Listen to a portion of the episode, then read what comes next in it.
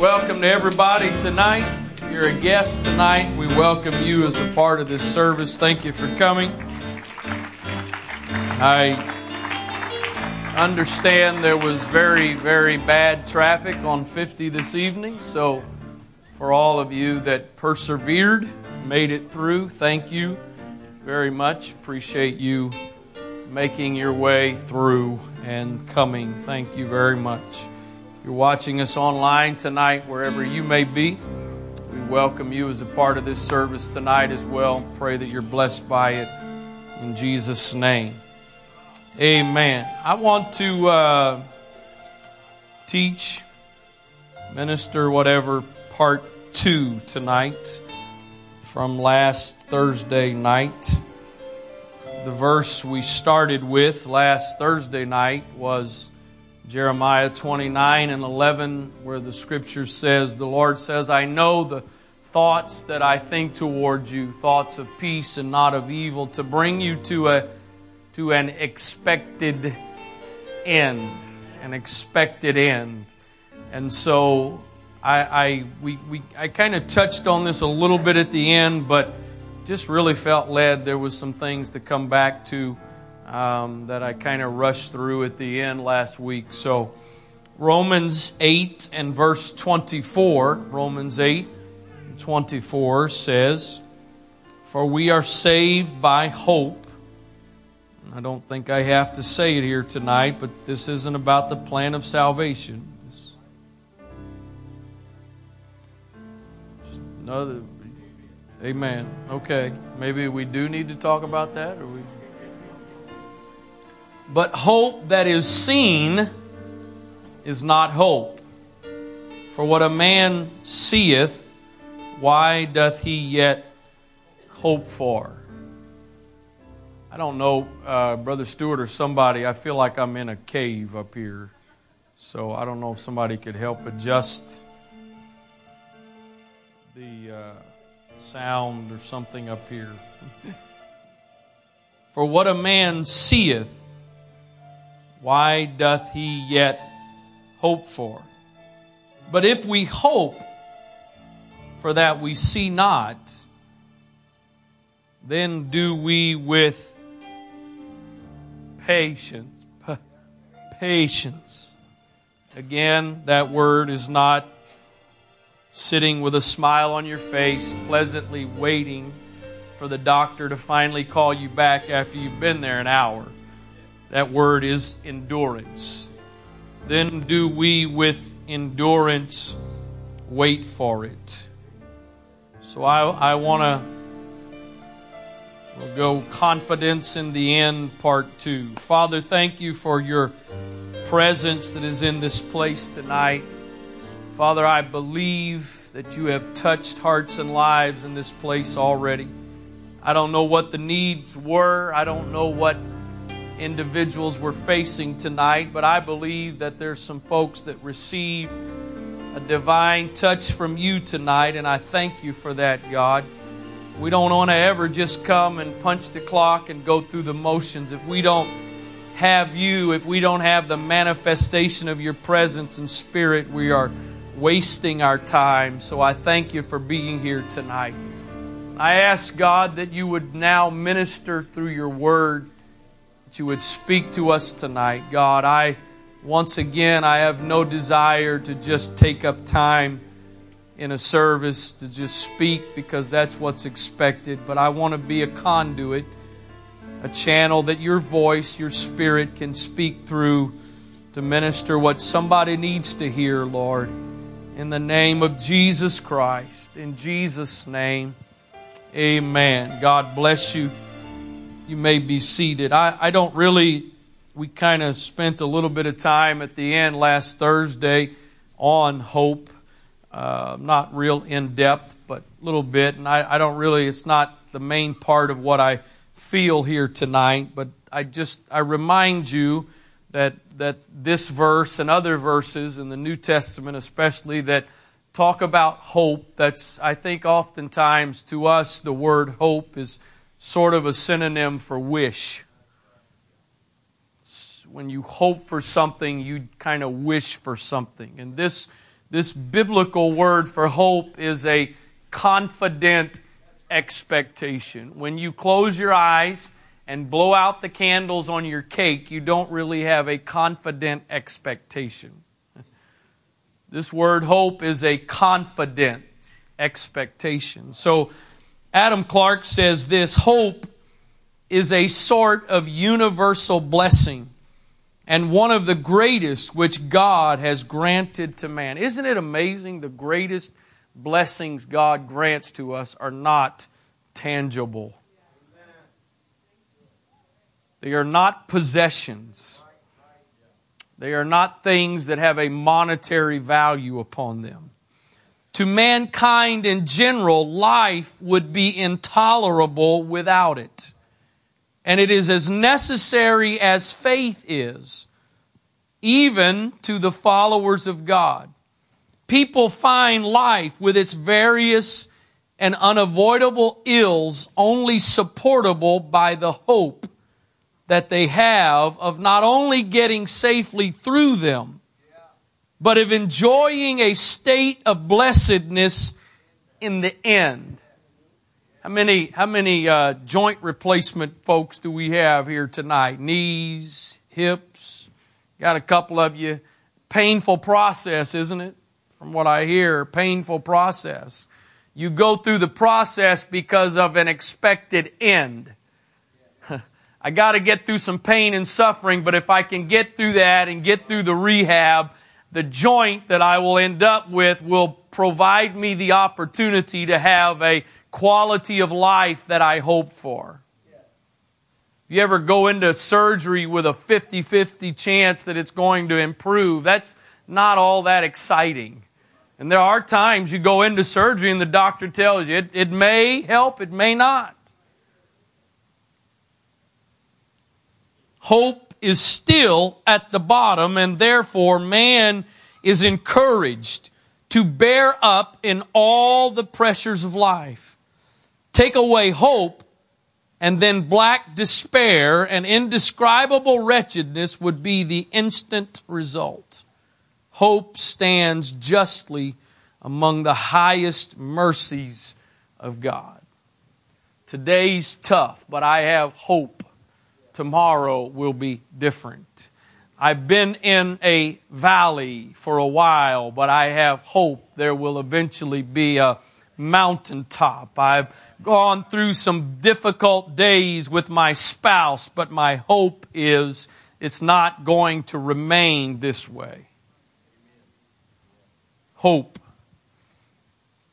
Here, here, is, here is the challenge that I think most of us face. A word from God, and by word, basically, I mean a rhema.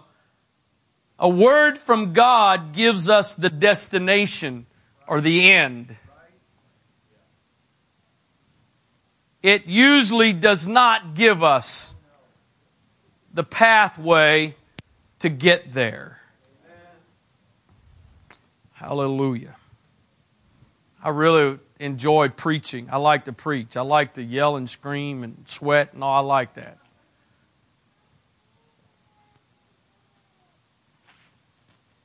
But I'm here tonight not to yell and scream and preach.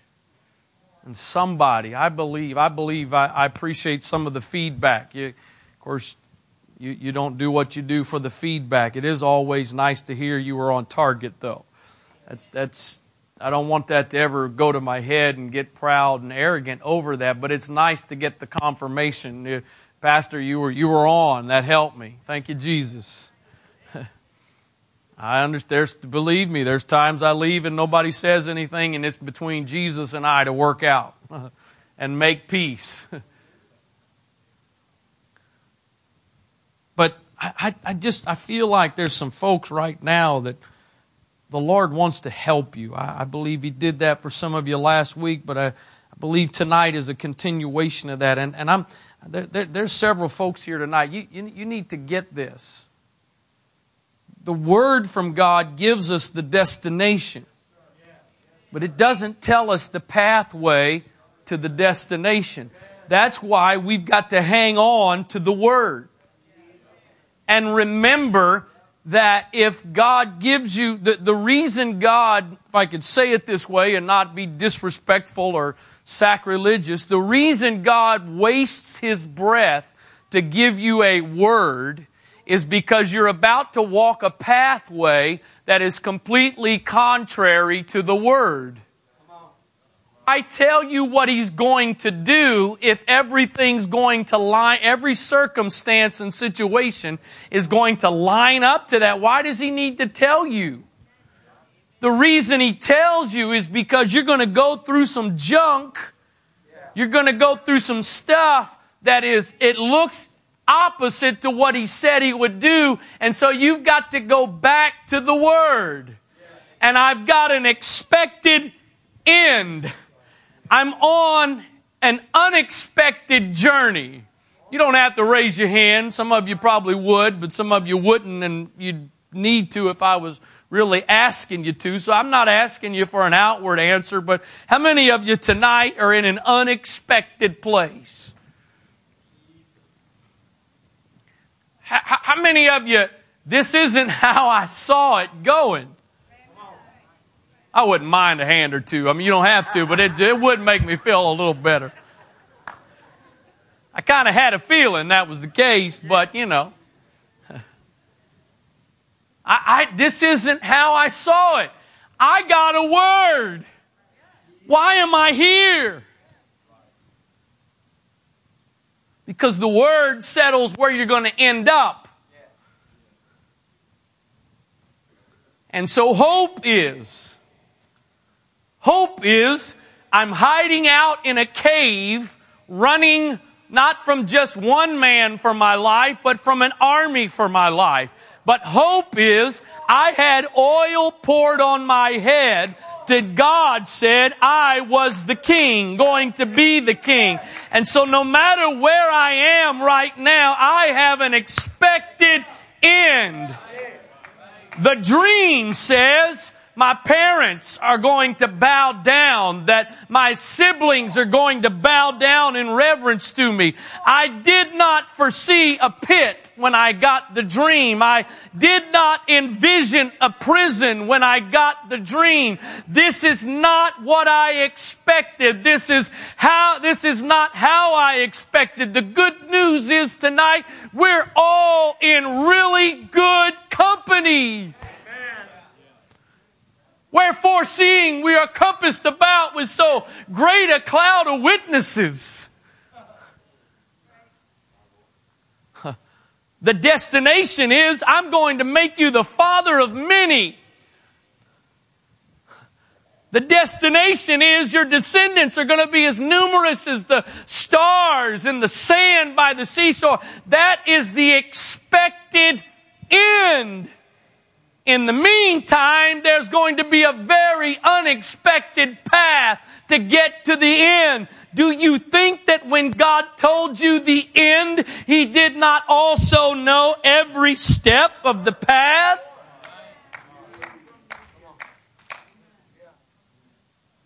I'm, I'm I want to say preaching, but I'm going to try to say teaching.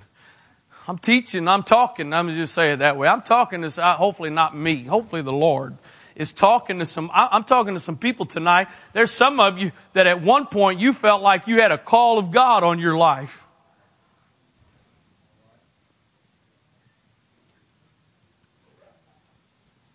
But because of circumstances and situations and failures and mistakes, you've basically given up on it.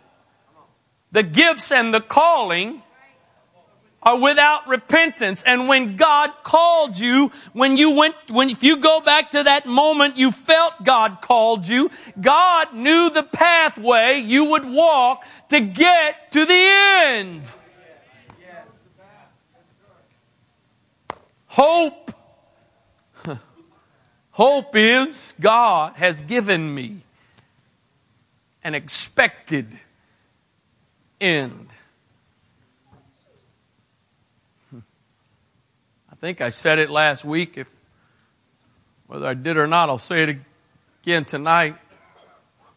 when God gives you a word and you think you've got it figured out, you can rest assured. You are. you, oh, ah, no, no, no, no. I don't know of a person. There may be some somewhere. I don't know of a person my, I, I don't know of anyone personally. Maybe there's somebody here tonight. You can raise your hand in a second if it's you. I don't personally know of somebody that the path of God's plan for their life has gone according to what they anticipated. I, I, look across this audience tonight and, and I know people sitting in this room. I know people that you're not here. You, you're not at Antioch right now because you purposefully planned this is where I'm going, that's where I'm going to be. I'm talking about people already in the church. I'm not talking about those that got saved. I'm talking about people that were already one God, apostolic, tongue talking, holy rollers, born again, heaven bound believers in the liberating power of Jesus' name washed in the blood, sanctified by the Spirit, believing in holiness, and suggesting you do the same. They were set free at a Pentecost altar on the knees. Pardon me if they're not ashamed to be a one God apostle. That's a song for some of you that have no clue. You thought I was just waxing eloquent. I actually wasn't. Of course, it's just not quite the same without a harmonica accompaniment to it. A few of you have been around a little while. Uh-huh. His name was Lance Appleton. That doesn't mean anything if you didn't know who he was, but that's just anyway. You didn't, this isn't where you planned. Not that, I don't mean that you resent that you're here. I just mean it's not what you anticipated. Because somewhere, somewhere, somewhere, one day you got a word the problem is, we, I, maybe you don't do this, but I found I do it and most people I know do it. When God says what? We, we write the story.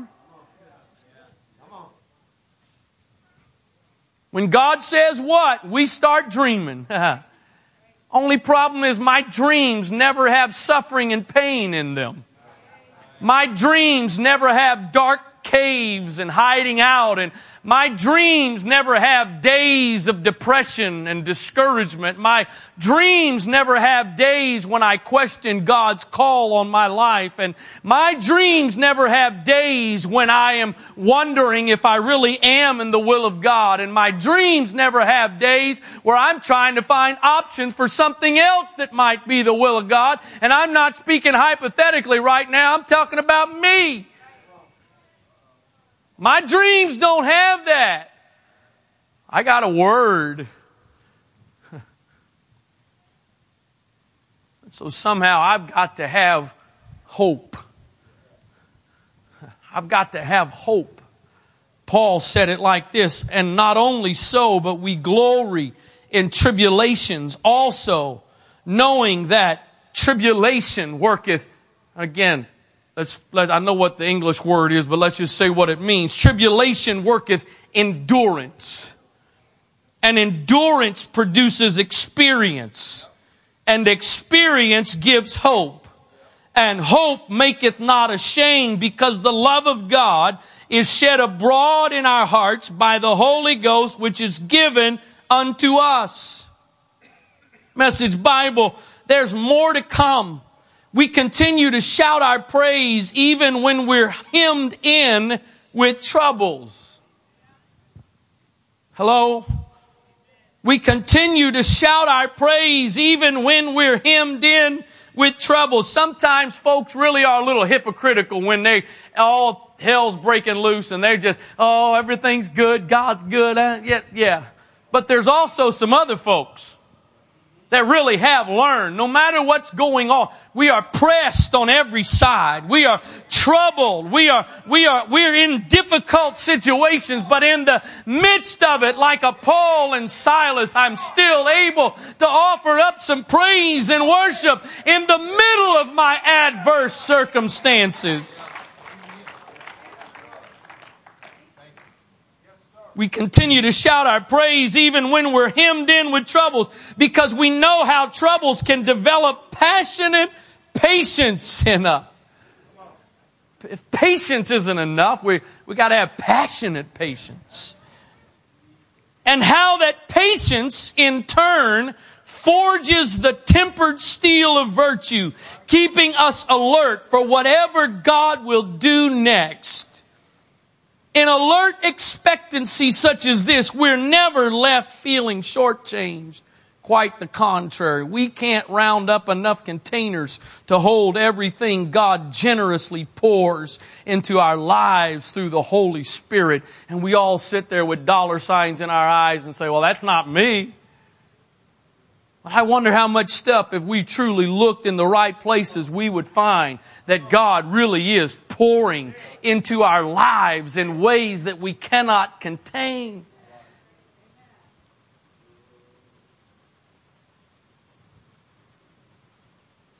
Tribulation worketh patience.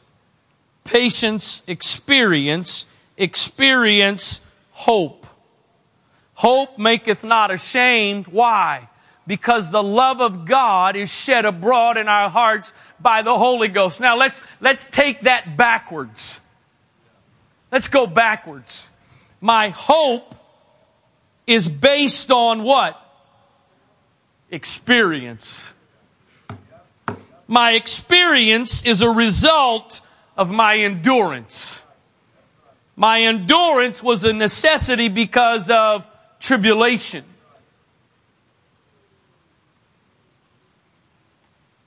You ever noticed whatever you're going through right now, whatever trial you're in right now, is the worst you've ever been in? How many of you noticed that? Whatever you're currently in, 99% of the time, it seems, is the worst thing you've ever been. Can I Two or three of you. Rest of you, go back to sleep. This is the, I have never been through anything like this in my life, and I don't know how I'm going to get through it. I don't know how it's ever going to work out. I don't know what I'm going to do. I'll tell you what you should do get some hope.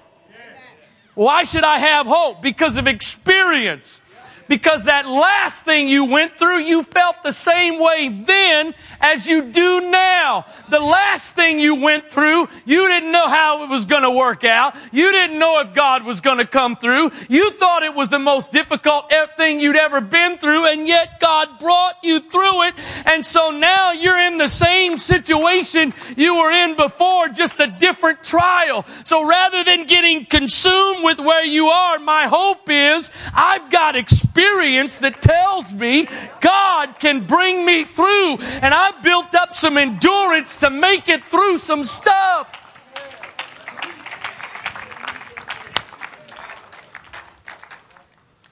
So it probably really is the worst thing you've ever been through. And the good news is the next thing's going to be worse than this. But the other good news is you're developing stuff in this that's going to help prepare you to get through that. You learn to run a mile, you can start running two miles. Then you can get to three miles and then five. When you're struggling with getting through five, think what it was like trying to get through three. I'm, i know, I know, I'm t- i know. Once again, I feel very elementary. I don't. I'm not looking for your platitudes and whatever. I, am not. I'm not fishing right now. I feel very elementary in the topic and the teaching tonight. And I understand we're. I'm talking to committed people tonight, and that's the point. I'm talking to committed people. I'm talking to people that have got past the honeymoon. Honeymoon's over. You got through, uh, there's most, uh, any of you, um, hopefully there's at least one of you. If not, I know there's been plenty of folks, but anybody ever, when you got the Holy Ghost, you, you, you either felt like, or maybe some of you that act, you went and told some folks, the best thing that's ever happened, happened. Wow. some, Don't you think, some of you think back to what the circumstances in your life were like then. Some of you didn't have a vehicle to get to, you had to get a ride to church. Some of you that had a vehicle, you were, you was the Flintstone mobile and it was only because you were pedaling with your feet to get it there. Some of you came, there wasn't no money in the bank account. Some of you came battling sickness in your body. Some of you came with addiction in your life. You got the Holy Ghost and you left thinking the best thing that had ever happened to you happened, and it did. And for some period of time, it was heavenly. until he went. And you were no longer nibbling on the worm. The hook got set. That's right. He went, All right, got you now. Let's get down to business. This needs to change a little bit. You need to work on that some.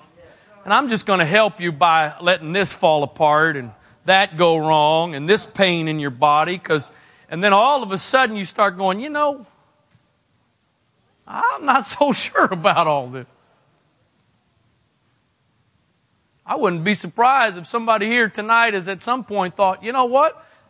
I had it easier before I got saved than I do now. I, in fact, I, would be pretty certain somebody that thought, maybe not the exact way, but somehow, you, know, you say, no, it never happened. No, it never happened. happened. But except there was a couple of million people one time that had gotten saved, were on their way to the promised land, and said, we want to go back.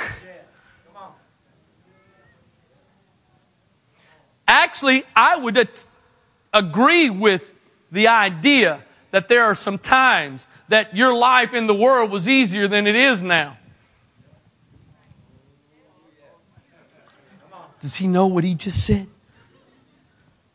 Yes, it's live stream for the world. There is no seven second delay for them to bleep out what I just said. In fact, I'm pretty certain that times that's the case because when you were in Egypt, there was only one nature at work. There wasn't no internal battle between the spirit man and the fleshly man. Now you're in the kingdom and your spirit man has come alive. But the fleshly man is still there. But the problem is now God is teaming up with the spirit man to try to overcome the fleshly man. And that's not a pleasant process.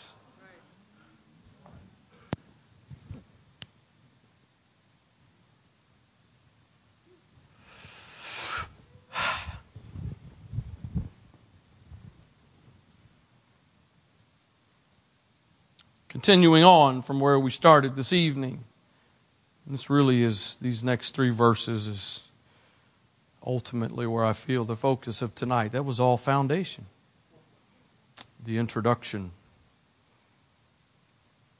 Likewise, the Spirit helpeth our infirmities. Oh, hallelujah. Thank you, Lord, that you don't look at me and just say, Suck it up, boy. Get over it. The Spirit helpeth our infirmities, our weaknesses. For we know not what we should pray for as we ought, but the Spirit itself maketh intercession for us with groanings which cannot be uttered. Oh, I know I, some of you are aware of, oh, Mark, he's about to teach us on intercession. Does he not know we are at Call to War headquarters? No. Do you hear what that verse is saying? Yeah, there's a part of intercession for somebody else, but that verse says, The Spirit maketh intercession for me. Doesn't just make intercession through me, it makes intercession for me because we don't know what to pray as we ought. But the Spirit makes intercession for us with groanings that cannot be uttered. And he that searcheth the heart knoweth, the, searcheth the hearts, knoweth what is the mind of the Spirit, because he maketh intercession for the saints according to the will of God. And we know that all things work together for good to them that love God, to them who are the called according to his purpose. Amplified, verse 27. And he who searches the, searches the hearts of men knows what is in the mind of the Holy Spirit, what his intent is, because the Spirit intercedes and pleads before God in behalf of the saints according to and in harmony with God's will. The message Bible, verse 26. Meanwhile, the moment we get tired in the waiting, God's Spirit is right alongside helping us along. If we don't know how or what to pray, it doesn't matter. He does our praying in and for us, making prayer out of our wordless sighs, our aching groans. He knows us far better than we know ourselves, knows our pregnant condition and keeps us present before God. Lastly, Wuest's translation says this, and in like manner also the Spirit lends us a helping hand with reference to our weakness for the particular thing that we should pray for according to what is necessary in the nature of the case. We do not know with an absolute knowledge, but the Spirit Himself comes to our rescue by interceding with unutterable groanings. Moreover, He who is constantly searching our hearts knows what is the mind of the Spirit because according to God, He continually makes intercession on behalf of the saints. The word mind there means what one has in mind, the thoughts and the purposes. I don't always totally have an understanding of what God is doing. I have a promise that it will all work for my good, but I don't always have it figured out what's going on but the spirit knows what's in the mind. You, you, you ever, you ever? Uh, I, have I, have uh, worked a couple times when I was a teenager with a couple different. I worked for uh, Brother Whaley a couple times when I was a teenager. At that point, he was in business for himself, and I usually did not much more than haul lumber scraps and sweep up sawdust. Every now and then I got to drive a nail or two. In, in a situation like that, where you have a professional that knows what they're doing, they can actually direct you to do stuff that you don't even understand what you're doing. I, I, I could, I could get, I, I could get brother Kevin here to sit beside me at my computer and tell me what I needed to type and click on and have no understanding of what I'm doing, yet he could direct me what to do to fix the problem because he, know, he knows. I don't understand everything going on. And I don't like everything going on. But the Spirit knows what's the purpose. And I don't know what to pray for as I should.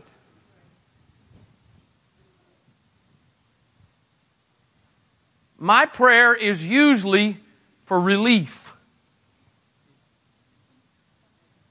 My prayer is usually to get out of what I'm in. My prayer is usually take away the pain, heal my body. Because that's what my spirit wants. But the spirit makes intercession for us because there are things we don't know and understand. And while my preference may be one thing, if God did what I prefer, what he was trying to do would not be completed. And God is as much about the process as he is about the product.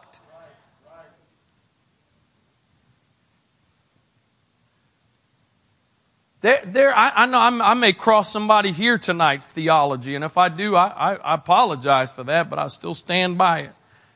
I know some outside of here I will cross their theology. I do believe, I do believe that if I if, if, Brother Brown's sick and I'm praying for him, there is there is a way in which I could say, God, touch Brother Brown if it's your will and it be a cop out and lack of faith. I believe that is, I believe that's the case.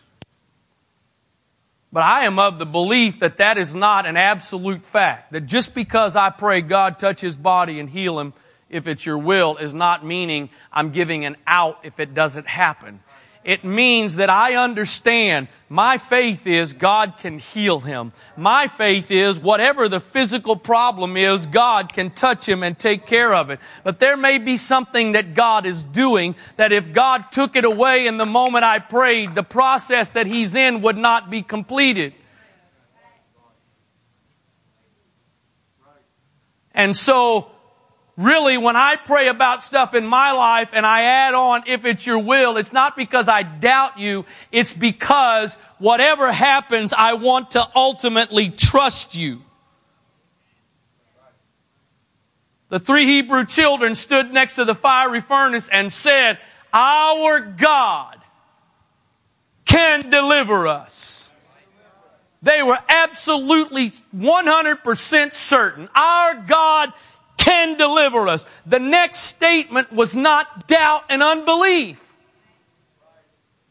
The next statement was, but if he doesn't, we still won't bow. And the bottom line was, what they said God could do, God did. He just didn't do it the way we would have liked him to do it.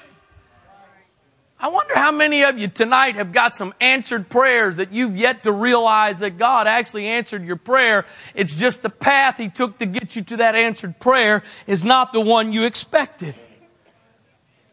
I, I, I don't, I'm not, I'm, uh, there's, there's some folks here tonight. I'm not saying that you're resistant or not, but not somebody, some folks need to get this tonight because I'm, I'm talking to some people that are in a battle of faith and confidence in God right now.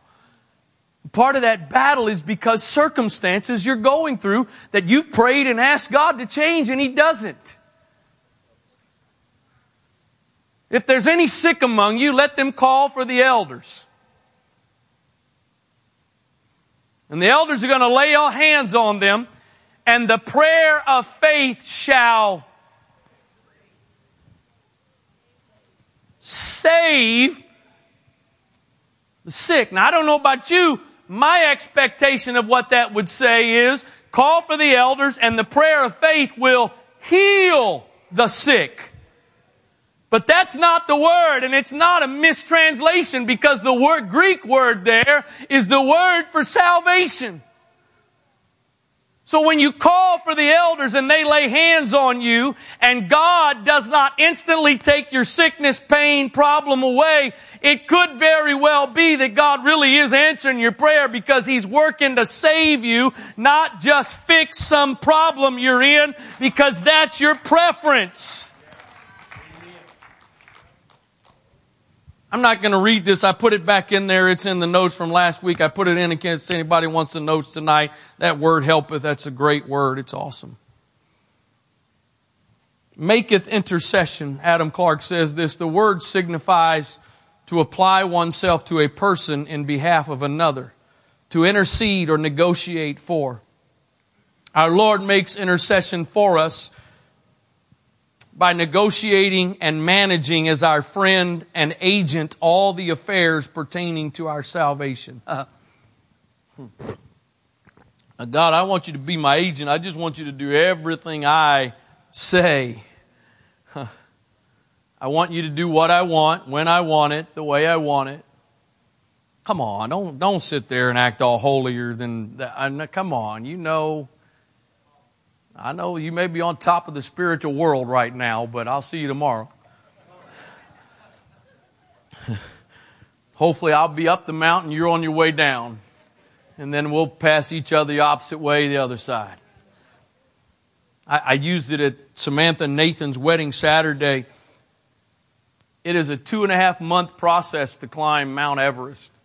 Two and a half months process to spend most of the time no more than an hour at the summit.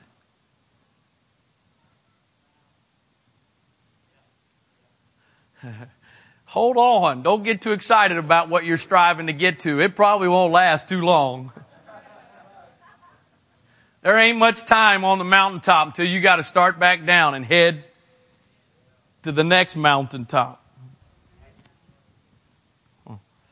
Get ready, get ready, get ready, get ready. That sounds like a good spot for that.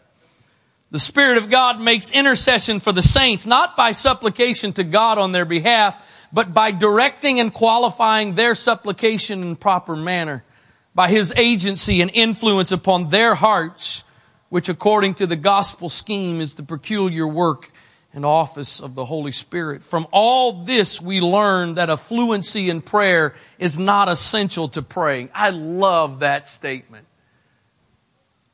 I can tell you do too. I, I, from all we learn, a fluency of prayer in prayer is not essential to praying. You ever been around somebody that just seemed like they knew how to pray? I mean, sincerely, I don't mean fake show off. I'm not talking about some that have been here in the past that were like living King James Bibles.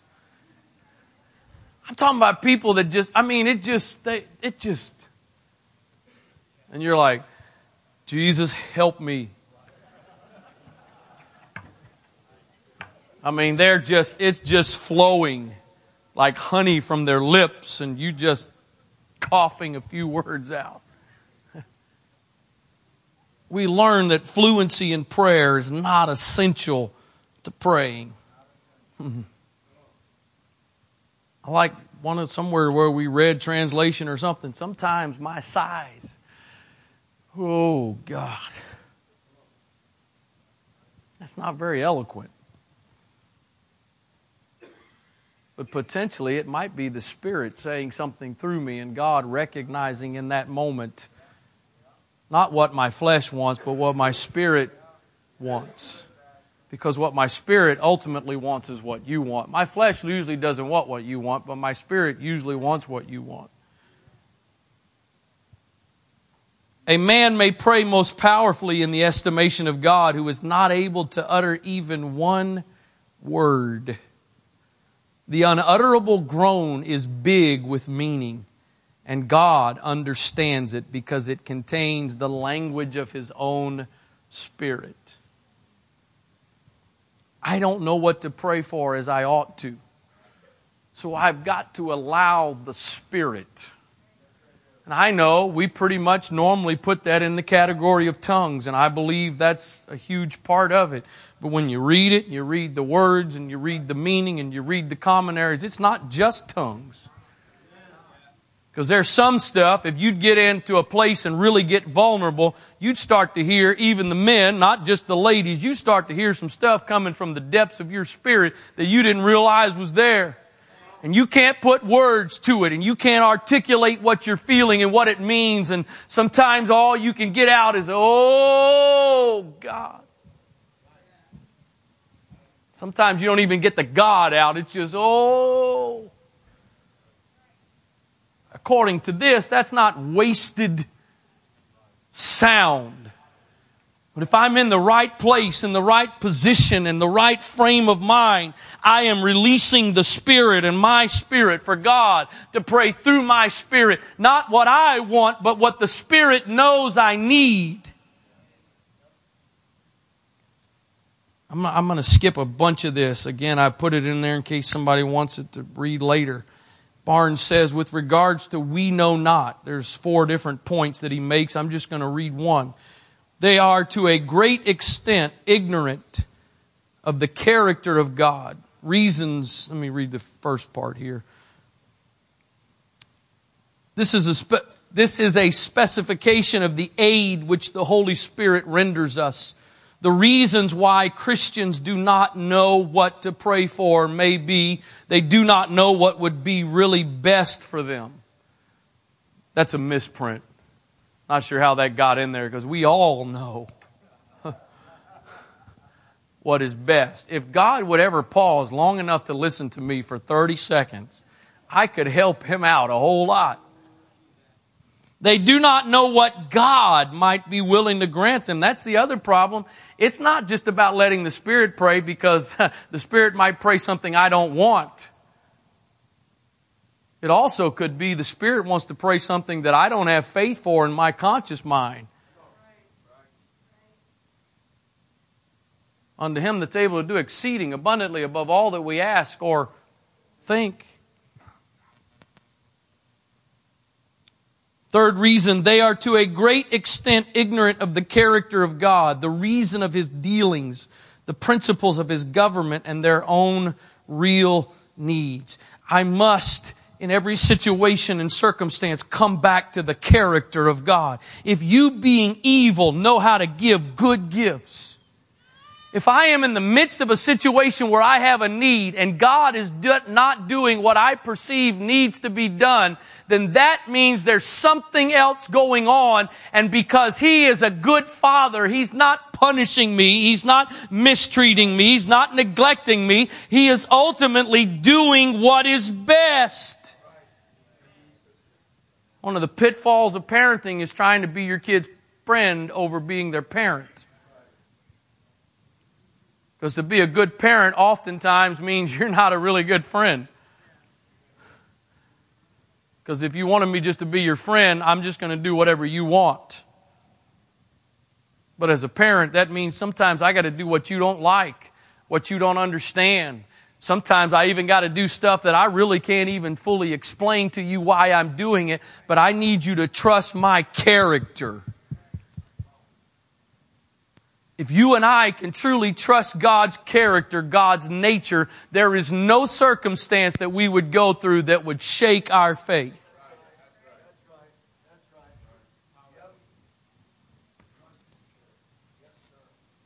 Problem is, a lot of us don't truly trust His character, and we're not so sure that everything He's doing is for our good. And we haven't quite settled that all things work together for good and that He's a really good Father. That's who you are a good, good father. Perfect in all of your ways. There's much more here. Jamieson, Fausset, and Brown saying stuff about what we don't know what to pray for. I'm going to skip it for the sake of time.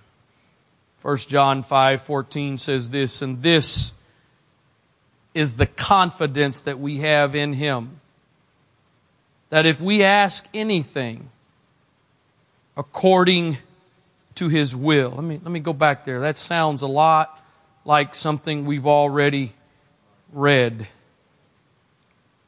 The Spirit maketh intercession for us with groanings that cannot be uttered. The search, and he that searcheth the hearts knoweth what is the mind of the Spirit because he maketh intercession for the saints according to the will of God.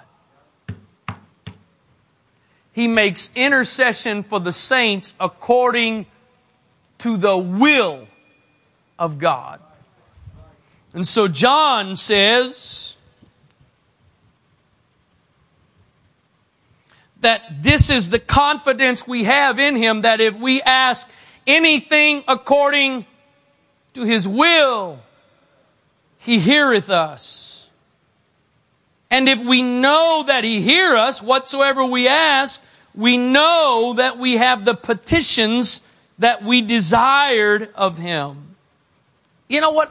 This is my flesh. Maybe your flesh don't feel this. But that verse 14 is a real bummer. I mean, that's a I, I love the part that talks about asking anything. I love that part. I want to have confidence that I can ask anything and it's going to happen. There's a disclaimer according to his will.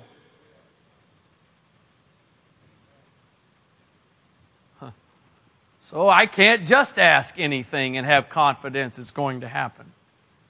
You know what I've learned, and I think many of you can say the same thing with me. Everything I've ever asked that I thought I really wanted and He chose not to do. Sometimes it took a little while, but eventually I was able to look back and see that He knew exactly what He was doing. And what I initially resented Him for not doing, I now thank Him for not doing. What at one point I got angry with him because he wouldn't do, I now thank him because he did not do. I, am talking to somebody right now. You're in that in between time. You've asked and it hasn't happened, but you haven't reached the point where you can look back with the thankfulness to say, God, I really am glad you actually did not do what I wanted you to do. And now I can see that it all has been working together for my good. This is the proper, Barnes' note says, the proper and necessary limitation in all prayer. God has not promised to grant anything that should be contrary to his will, and it could not be right that he should do it. He can't go against his character, his nature. And so, once again, I've got to trust who He is. No, I don't mean trust that He's God. I mean trust who He is loving, kind, merciful, patient. Takes no pleasure in the death of the wicked. Does everything for my good.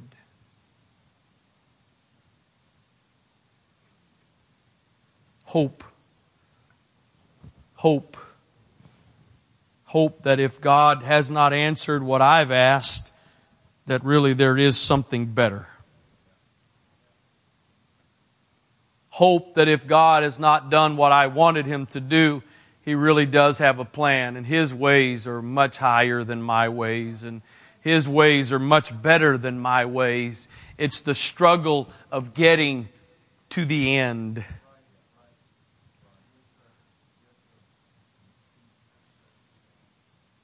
Iwell tells us Hebrews, much more really good stuff. Let me read this one and I'll. The expression according to his will must limit the answer to prayer to what he sees to be best for us. Of that, we are not always good judges. Selah. No, you really are not always a good judge of what's good. No, you really are not always a good judge of what's good. And sometimes you judge something to be good that God sees something much different than you see. You owe it to yourself to trust what He sees because all you can see is the moment. He sees the end from the beginning. Hallelujah. We never perceive it as clearly as our Maker does. And in many things, we might be wholly mistaken. Certainly, we ought not to desire to be permitted to ask anything which God would judge not to be for our good. Thank you, Lord, for being willing to not give me what I want, no matter how big of a temper tantrum I throw.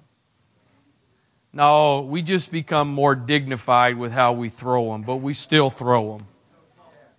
You don't fall in the floor and kick your legs and pound the floor with your fist and scream, but adults still throw temper tantrums. We just get silent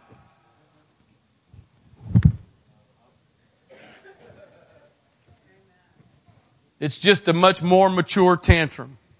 We judge our kids because they're flailing in the floor, making all kinds of noise, but mine's okay. It's really all about the same thing. I'm just not drawing quite the same attention, but I didn't get my way. And if anybody will be a little bit discerning, you'll know that I'm not happy that I did not get my way.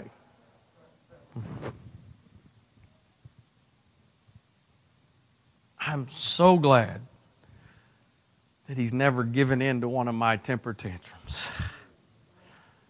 I'm so glad he's been persistent to do what is ultimately best and not given in to what it is that I wanted. I believe I speak to every individual in this room tonight that whether it has been clearly revealed to you by the Holy Ghost in some way or not, God has for you an expected end. As uncertain as some of the circumstances and situations some of you are in right now, you have an expected end. And I know the thoughts that I think of you, thoughts of peace and not of evil, to bring you to that expected end. And so if God's thoughts of me are good and not evil, peace, not evil, that means what He's thinking about bringing me to is good. Realize there's no great emotion in here right now and not running the aisles and screaming and hollering, but I'm going to ask if you would to bow your heads for a moment. I don't plan for us to go very long here right now, but I feel like in the last few moments of this service, the Holy Ghost would like to do more than just what you've heard said from me or hopefully Him through me, but there's something God wants to do in a couple of people right now. Some of you need to grab a hold of some hope tonight, not wishful thinking, not dropping pennies in the wishing well of faith, wishing that everything turns out all right, but a confident expectation that God gave me a word, God knows the outcome, and in spite of the steps that I'm taking, and in spite of the circumstances that I'm in, when I get to the end, it's going to be a good end. May not be a good day today, may not be a good week this week, but the end that God is bringing me to is going to be a good end if I will allow the Spirit to make intercession for me and not just pray everything I want to pray, not just pray my desires, but allow the Spirit. And if that's not groanings for you, but it simply is just allowing the Holy Ghost to pray through you in that language you don't understand, so be it. But God, you know the need, you know the circumstance, you know the problem, and so I want you to make intercession for me because you know know what is needed according to your will, not my will. Father, in the name of Jesus, I believe you right now, Lord, in Jesus' name. I'm asking you, God, that in this moment right now, without any great hype, any great emotion, not necessarily some outward, great outward response, but God, in the hearts and lives of individuals in this sanctuary right now, that you would revive and renew some hope, God revive and renew some hope because more than likely there's some that the circumstances they're in, it's not quite time for it to change and the, the, the things they're dealing with, it's not quite through, but if they can have the hope that there is an expected end, then that hope is something that will not make them ashamed. But you will do what you have promised. Bring us in alignment, God, with your will. Help us to surrender our will. We know you're the Father. We know you're a good Father, but our flesh often gets in the way. As much as we really know we don't know what's best, sometimes our humanity gets in the way and we think that we know. So tonight, God, once again, not only do we want to surrender to your will, but we want to trust you to complete what you're doing in us and through us and that we can have the assurance and that your spirit is going to help our infirmities, the weaknesses and the challenges that we face in the midst of the journey that we're on, the path that you've got us on. Your spirit is going to help us. In the name of Jesus, in the name of Jesus, in the name of Jesus.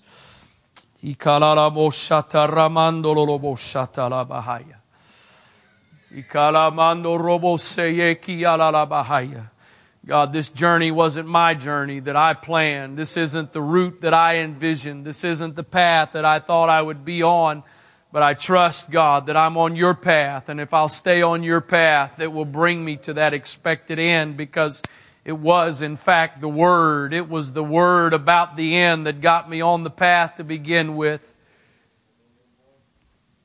I trust you for the completion of what you've started, God.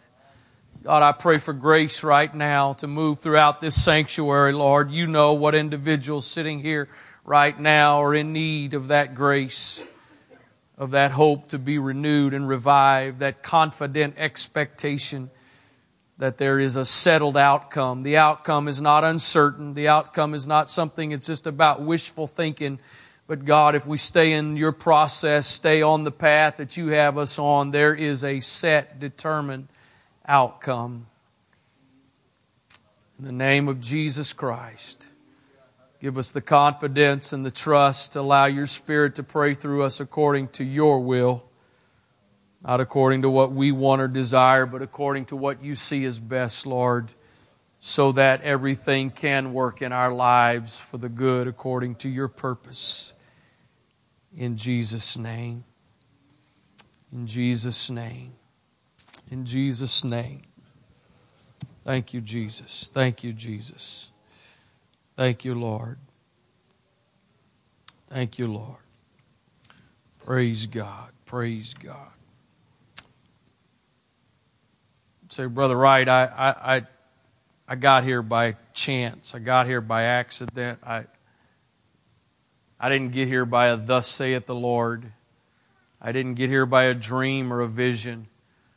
Go home and reread the great men and women of the Bible and find out how many of them ended up at the outcome because God spoke to them do this, go here, go there. Joseph had a dream. God didn't tell Joseph, go get in the pit. He didn't tell him, go to jail. It was circumstances. Hello? it was circumstances. God is big enough that He can influence your circumstances if you're submitted. And you may not have ended up where you are because of thus saith the Lord. It may have seemed like just circumstances, but you know what? There's a bunch of good things God did through what seemed like just circumstances. But the bottom line was what seemed like just circumstances had people in those circumstances that we're ultimately trying to be surrendered to the will and the plan and the purpose of God. Praise God. God bless you. Pray that you have a blessed remainder of your week. If there is ice and whatever on Saturday, be safe. In Jesus' name.